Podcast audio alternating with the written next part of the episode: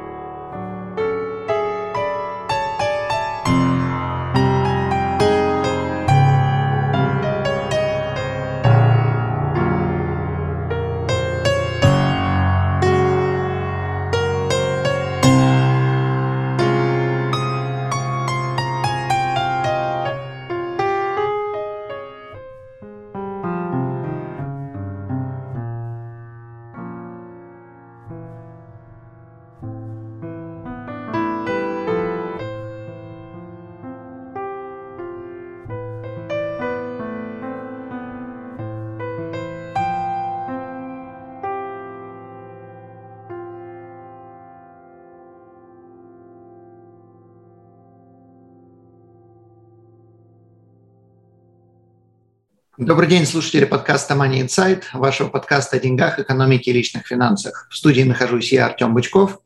Сегодня у нас будет довольно-таки необычная запись с интересными людьми. И тема сегодняшнего подкаста будет «Как совместить музыку и бизнес».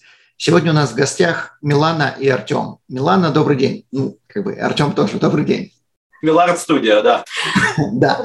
Вы супруги, соответственно, будете рассказывать по ходу дела как у вас продвигался и бизнес, и музыка. И первый вопрос у меня к вам.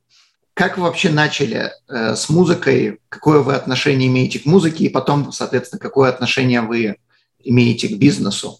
К музыке ко мне, к бизнесу к нему, хотя в итоге все сливается одно с другим. Я начала с музыкой очень рано, можно сказать, до рождения, потому что родилась в очень музыкальной семье. Мой папа э, концертный пианист. На Украине он выступал и, насколько я знаю, довольно успешно, но мы переехали в другую страну, и там он уже не нашел себя, не нашел карьеру. Но меня воспитывали еще и бабушка, и тетя, и мама, все очень музыкальные. Даже дедушка пел в хоре, так что, в общем, не могла этого избежать, да и не хотела. Я очень рада, что я пришла в музыку и никогда из нее не уходила, но я не знала, как взять это своей профессией. То есть я отучилась, сколько могла в той стране, в которой мы жили, на Украине – когда переехали в Израиль, я уже просто немножко подрабатывала, немножко выступала, но это все было на таком полупрофессиональном уровне, и я не знала, что с этим делать. Иногда зарабатывала на этом, иногда нет. Ну, в большинстве случаев люди зарабатывают или учителями в школе, или просто какие-то частные уроки. То есть на да, мне так повезло, что я действительно выступала, и меня приглашали, и я этим зарабатывала. Но не так серьезно, чтобы прям броситься, рваться в Голливуд, да. А Тёма, он как-то, когда мы э, поженились, он мне сразу сказал, что вот э, тебя ждет большая сцена. Но он это сказал. Я, да, я а потом как... мы захотели детей. Извини, я еще не закончила. Хорошо. И, в общем, так как у нас появились дети, это был целый, самый большой проект моей жизни, наверное, на тот период. И сейчас, когда они выросли, уже можно заниматься собой и музыкой как карьерой. Но пока они были маленькие, лет до пяти, даже до семи. Когда старше было семь лет, мы немножко всполохнулись, и Тёма дал мне толчок. Мэй, Мэй, да, это я ее вытолкал туда, потому что на самом деле у нас это было предмет... Ну, я в музыке в основном любитель. То есть я тоже из музыкальной семьи, но как бы такой вот со стороны мамы поэтическое направление и музыкальное направление, со стороны папы э, инженера, который очень много лет посвятил аудиоаппаратуре, любил очень хороший звук, э, и я как бы тоже полюбил хороший звук, хотя я его не классифицировал на там, джаз, классика, поп, рок, нравится, хорошо звучит или не нравится. Долгое время там вторая половина 90-х, начало 2000-х, это все время было проведено в э, бардовских фестивалях, то есть даже бардовское направление. И, собственно, мы познакомились э, с Милой на одном из бардовских фестивалей. Классно. А, Окей, тогда вопрос, как вы решили или как Артем это предложил э, сделать из этого бизнес? Ну вот, как Мила сказала, я ее пытался вытолкать в музыку, собственно, с, с того момента, как мы начали встречаться. Э, Мила сопротивлялась, она говорила, нет, ты не знаешь, что это такое. А как, а так как меня толкал, можно пояснить? Ну как, я говорил, что ты, э, да, ты талант, это нужно развивать, это нужно развивать. А Мила говорила, что нет, а мы, музыке... мы уперлись, да, мы уперлись в очень, в очень маленький, но серьезный камень преткновения, бюджет. Бюджет, да. Потому что мне надо было доучиваться. Вот, но тем не менее, бюджет не бюджет, э, то есть, да, Мила говорила, ты не, ты не понимаешь, о чем ты говоришь, заработать тяжело, денег нужно много вложить.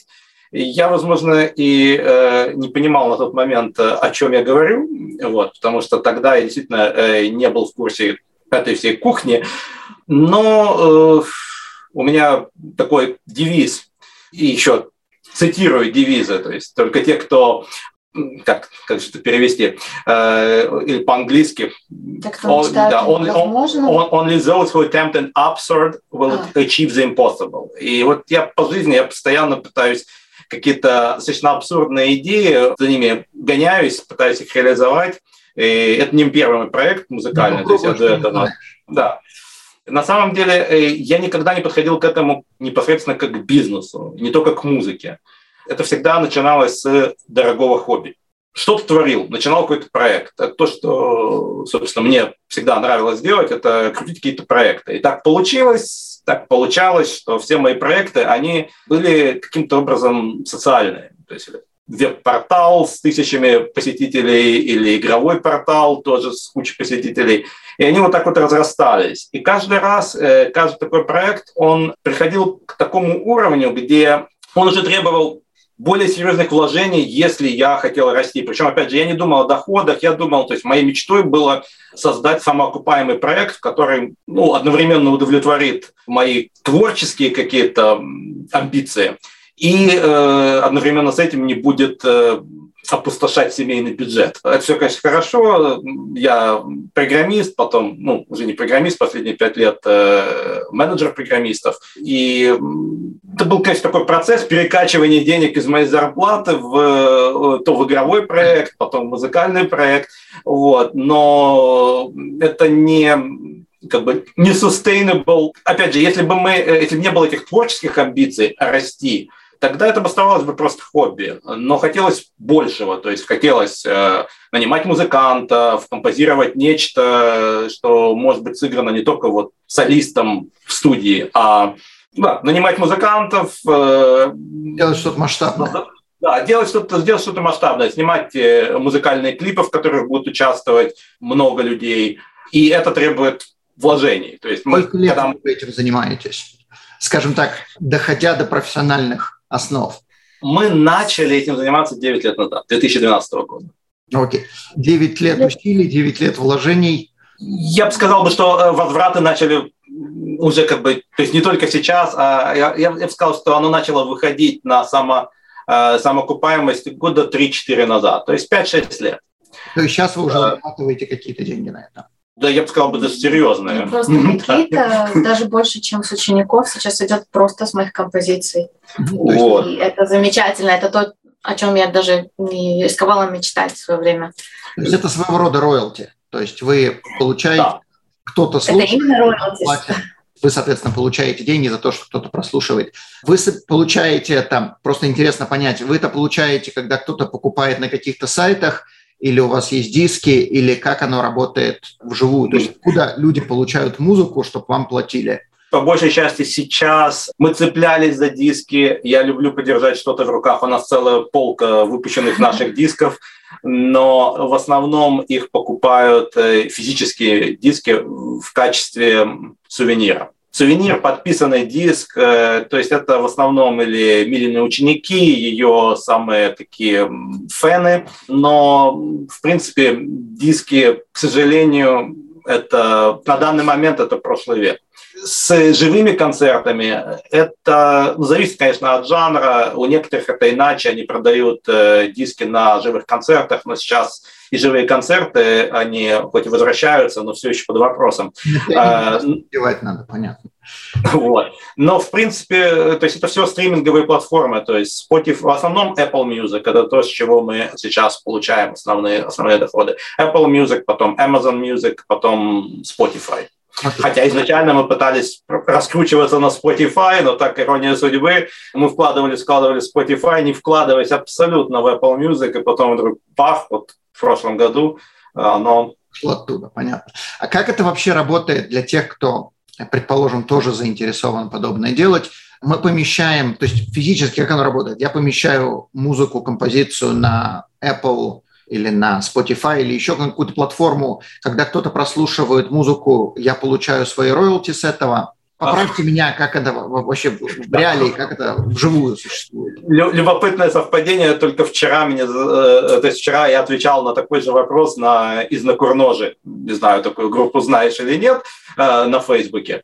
Там такой же вопрос, как музыканты зарабатывают на Spotify и на других стриминговых платформах. Если очень упростить, то э, стриминговые платформы работают так. То есть Spotify, Apple Music, они получают деньги с подписчиков и с рекламы когда вот всю эту сумму они получили, за вычетом э, того, что они заплатили зарплатами, техобслуживание, э, себе на счет и так далее, оставшаяся сумма э, пропорционально распределяется между всеми музыкантами, то есть, точнее, не музыкантами, а правообладателями, согласно количеству проигрываний. Это упрощенная система, потому что на самом деле там все очень сложно. Зависит от того, из какой страны прослушали, зависит от того, э, прослушал ли платный подписчик или бесплатный. Если это бесплатный, то проиграли ли эту музыку непосредственно перед рекламой, за 15 минут до рекламы и так далее. То есть там а, 10 тысяч формул по которому рассчитывается, как это все будет. То есть вы просто да. каждый месяц получаете на счет определенную сумму, я подозреваю, э, и выходит какой-то стейтмент, в котором написано, который вы можете посмотреть, если вас это интересует, там разбивка такой-то, такой-то, такой-то из такой-то страны, там как бы упрощенно, да. Немножко, на самом деле, опять же, сложнее, потому что нельзя просто так взять и самому загрузить музыку на Spotify. Должны быть дистрибьюторы, то есть Spotify и такие платформы, они не имеют дела с э, индивидуальными музыкантами, слишком много музыкантов. Вот. То есть есть дистрибьюторы, которые, на которых можно загрузить вот аудиофайлы, графику, текст, информацию все остальное, заплатить определенную, определенные деньги. Опять же, зависит от э, дистрибьюторов, некоторых не надо платить э, за каждый альбом, налогом платишь только там раз в год э, ежегодную какую-то оплату, но они взимают некоторый процент, другие не взимают некоторый процент. То есть, на самом деле там большой очень широкий спектр.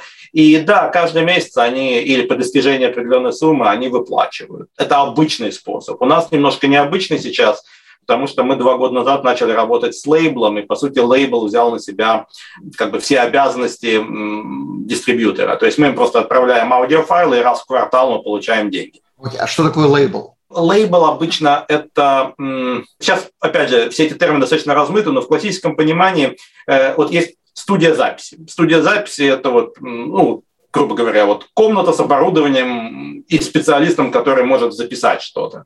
Потом есть графические дизайнеры, которые нарисуют э, обложку к альбому. Есть публицисты, есть там еще кто-то. Э, и все это отдельные люди. И если кто-то хочет э, вот, без лейбла что-то выпускать, то, собственно, никто не запрещает самому искать всех этих специалистов для того, чтобы выпустить альбом. Лейбл — это организация, которая объединяет это все в себе. Они могут, они не обязательно они э, должны иметь всех вот этих вот перечисленных как штатных сотрудников, хотя большие лейблы, они такие это имя, они могут себе это позволить. Более мелкие лейблы, это вот, они берут просто вот посредника между, между ими, то есть самим не этим всем не заниматься. Ну, понятно. Они, конечно... Ваша задача выпускать музыку, их задача выпускать все остальное. Да. да. Они, конечно, берут намного больше процент за это дело, то есть это не как если работать самому с дистрибьюторами и получать, собственно, все, но лучше получить эм, как бы в три раза меньше процент от в сто раз больше суммы, чем, ну, по крайней мере, моя философия. Идея понятна, то есть можно сэкономить и найти самому, ну, то надо потратить время или просто свое время купить за деньги. Понятно. А это, это не только сэкономить вот на усилиях и на времени, просто получается, что такие магнаты, как Spotify, они, или как и Apple Music, так точно, они скорее обратят внимание на кого-то, кто пришел к ним через лейбл а не это, индивидуально. Да. Это было очень большим сюрпризом, но, но... Э, кроме того, у них есть просто свои закулисные контакты, которые самому найти э, очень непросто. Потому что, в принципе, сейчас, вот, в том, что касается стриминговых платформ, это все насколько хорошо ты знаешь э, кураторов самых больших плейлистов и попадают ли твои треки туда. Потому что если ты никто и звать тебя никак, то твои треки туда не попадут. И... Неважно, насколько как... хорошие. Да. да даже наоборот. То есть э, ирония судьбы, что э, яркие артистические проекты, они в основном никуда не пробиваются на стриминговых платформах, потому что стриминговые платформы в основном, так получается, заточены под фоновую музыку, и нужно уметь ее писать. Понятно, да. Сейчас мы к музыке подойдем. У меня еще один вопрос. Когда кто-то слушает или, предположим, скачивает через Spotify или Apple музыку, какие права у него есть? У него права именно только послушать или эту музыку можно куда-то вставить и использовать в каких-то других целях? Это то, что вот многие, э, многие не знают. Есть э, только одно право – слушать и слушать э, как бы частным образом то есть, это опять же, что многие не знают, взять все, все спа, кафе и так далее, они не имеют права на самом деле взять просто и проигрывать э, музыку со Spotify. Это нарушение прав. Э, ну, радио, но э, прослушивать музыку, скачав со Spotify, это, поскольку это не, частный, не частным образом делается, то нарушение. Понятно.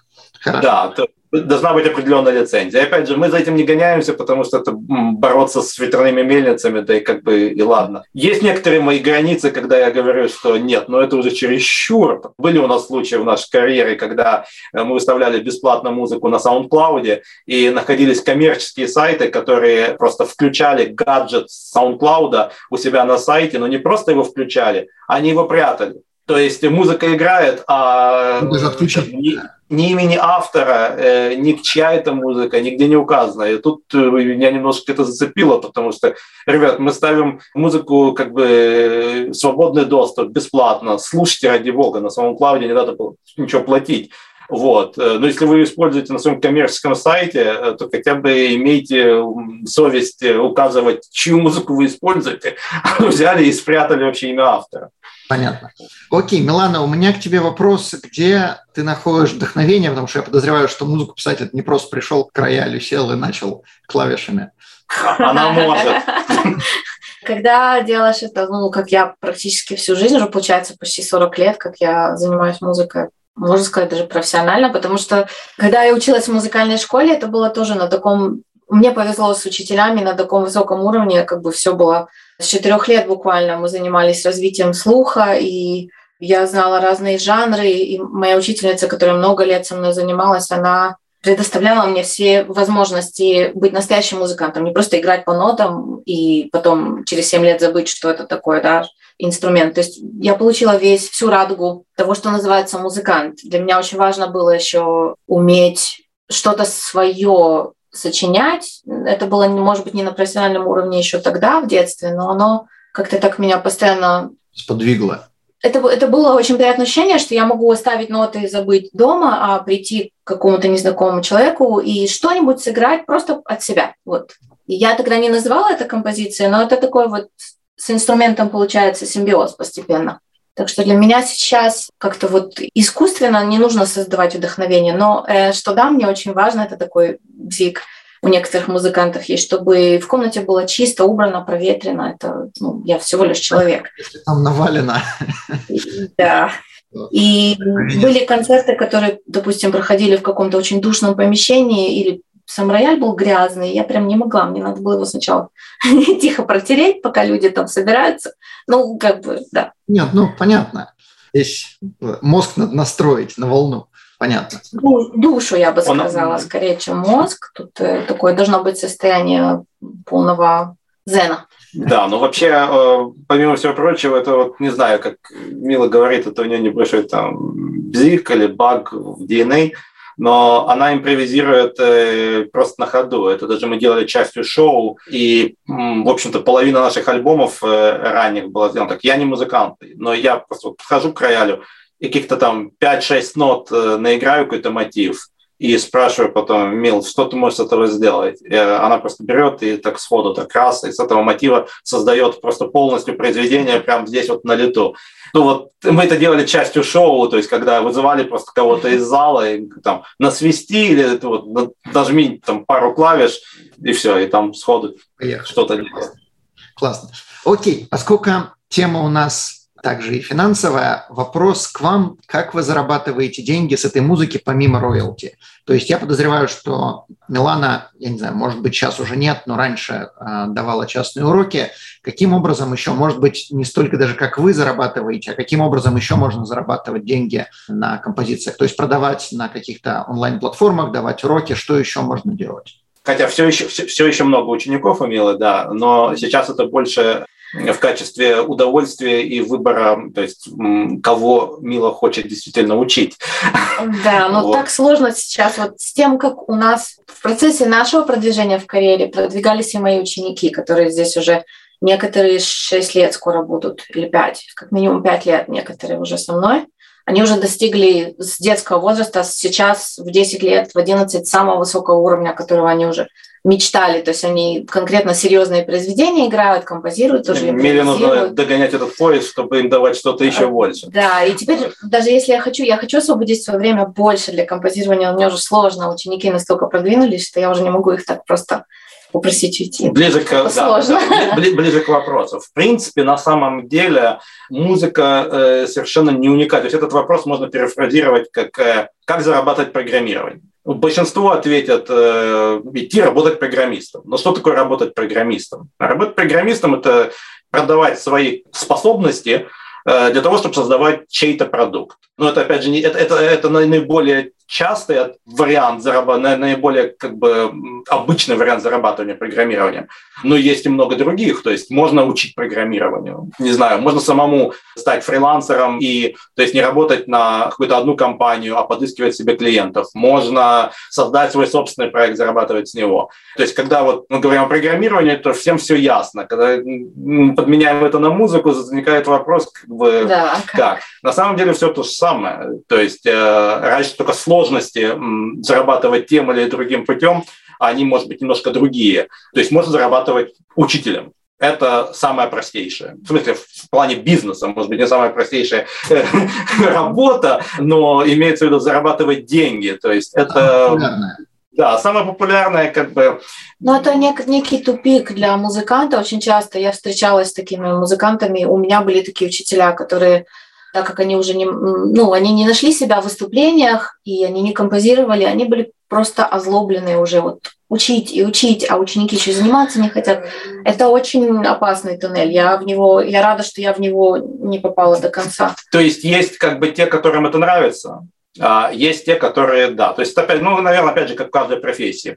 И, э, ну, это один из путей. Второй путь – это выступать.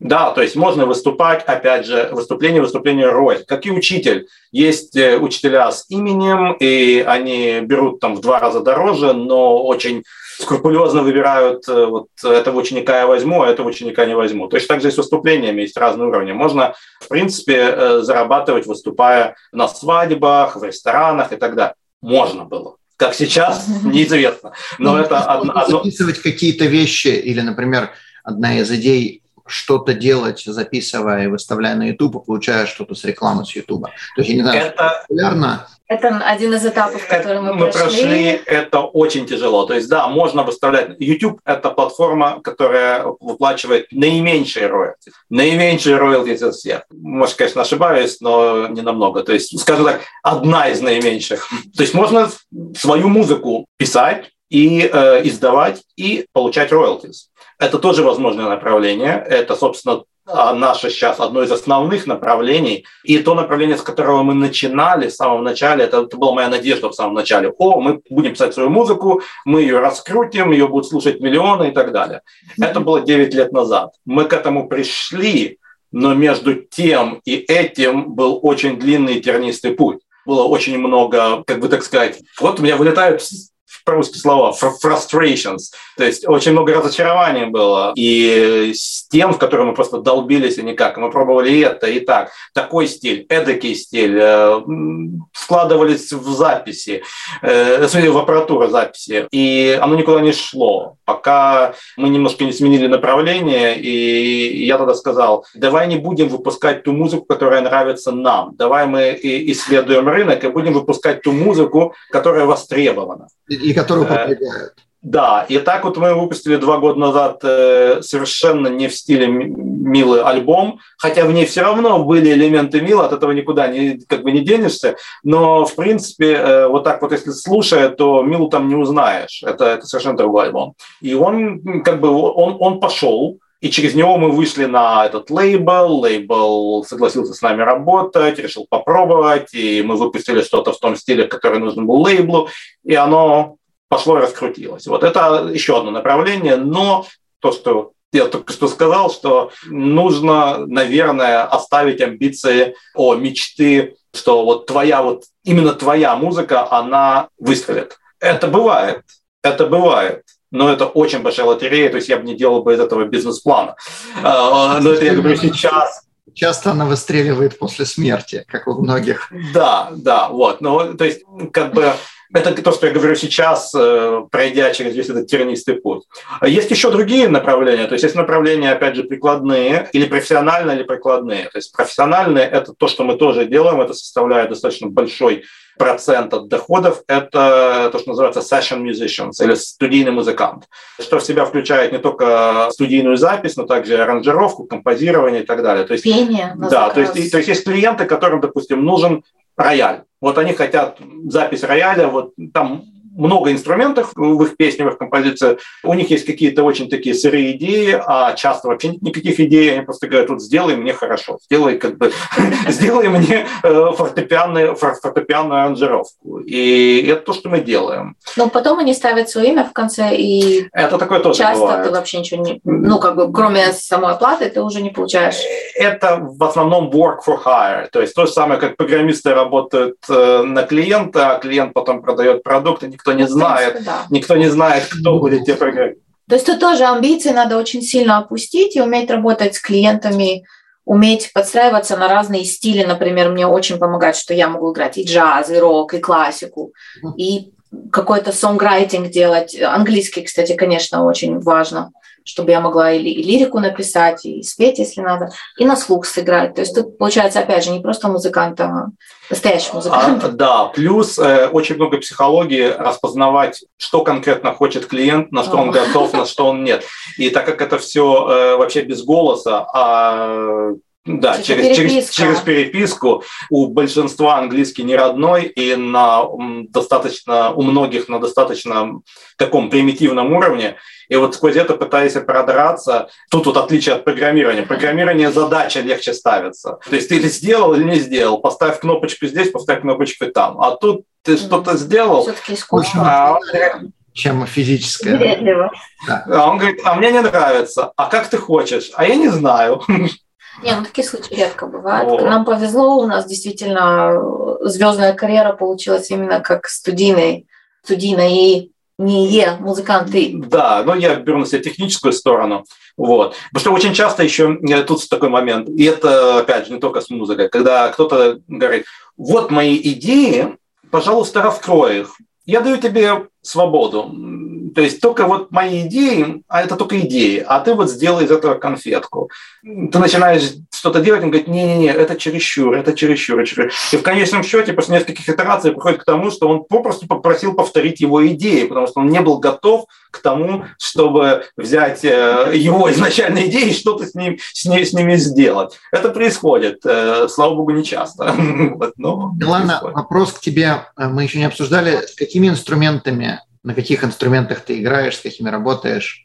Ну, в основном, конечно, рояль и мой голос. Это тоже инструмент, его надо хорошенько настроить, разогреть. Это занимает полтора часа в день на голос. Э, как минимум на голос, да, на разогрев голоса. Потом а я могу петь все, что угодно. Что под собой разогрев голоса? Для тех, а, которые вообще в музыке не слышат. А, ну да.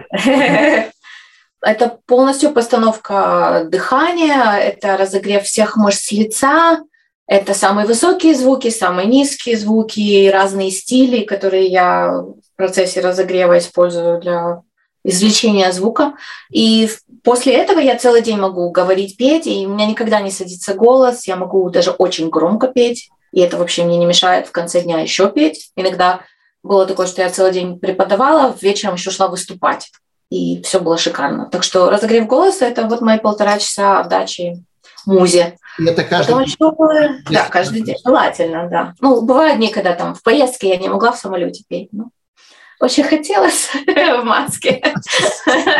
Высадили бы. Да, нет, мы недавно были неделю у сестры Тёмы, и там я, конечно, не распевалась, я просто пела я все равно могу петь, но если я не распеваюсь, это другой голос. Потом у меня еще где-то полтора часа как минимум в день уходит на рояль. Рояль – это очень специфическое для меня нечто, потому что всю жизнь у меня было просто акустическое пианино, и я так думала, что, о, я так классно уже играю. Там, в 12 лет начала преподавать уже, как только закончила музыкальную школу. И думала, все, я на высшем уровне. Но как только я села за рояль, у меня был первый концерт на рояле, я поняла, что я не умею играть не могла продавить клавиши. Я чуть не запорола свой первый сольный концерт вот так вот, потому что думала, что все хорошо, а рояль, он очень такой зверь. В отличие от обычного пианино, это нужно вкладываться. Другая, вот я вкладываюсь. Другая механика. Друг, другая механика, то есть она отличается даже от акустического, не говоря уже об электронных.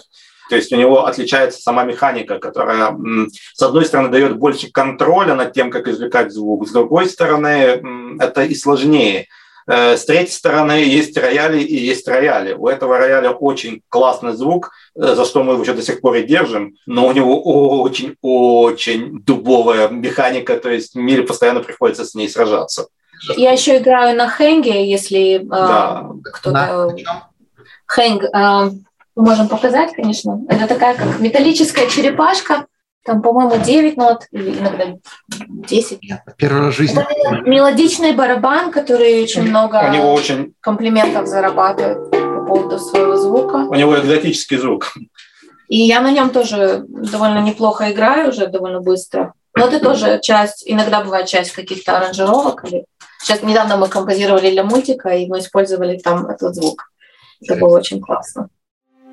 Данный подкаст сделан лишь для вашей информации. Компании, инвестиции, страховые продукты и другие материалы, упомянутые в подкасте, упомянуты лишь для ознакомления и не являются рекомендацией к действию. Так как мы не знаем вашей конкретной ситуации, то мы не можем нести ответственность за ваши действия после прослушивания подкаста. Пожалуйста, обращайтесь к специалистам, если вы не уверены, как поступить. Спасибо, что слушаете нас и не забывайте задавать вопросы.